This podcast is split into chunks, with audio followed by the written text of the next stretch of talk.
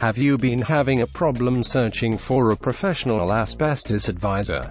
Asbestos Watch Perth is the answer for the right asbestos consultant that you've been looking for. Reach us if you need a professional pro, and we shall assist you in finding the asbestos consultant that is right. We're a one-stop accessibility service center for any type of asbestos-related needs. We learn about your concerns of removal contractors that are competent and professional. We try and fulfill all your qualifications of a contractor that is accredited and reliable. Investigate the services that you're going to need in handling your dilemmas that's Crystalite. For direction and more information, reach our endorsed removalists. A fiber survey is an efficient method to enable you to keep silicate stuff in your premises by supplying precise information regarding the place, amount, and kind of any asbestos-containing materials ACMs. If you believe there are ACMs in your buildings despite the fact that it isn't a legal demand, it's actually recommended to you personally to manage a survey. So, this can be when you need a skilled surveyor to organize the survey.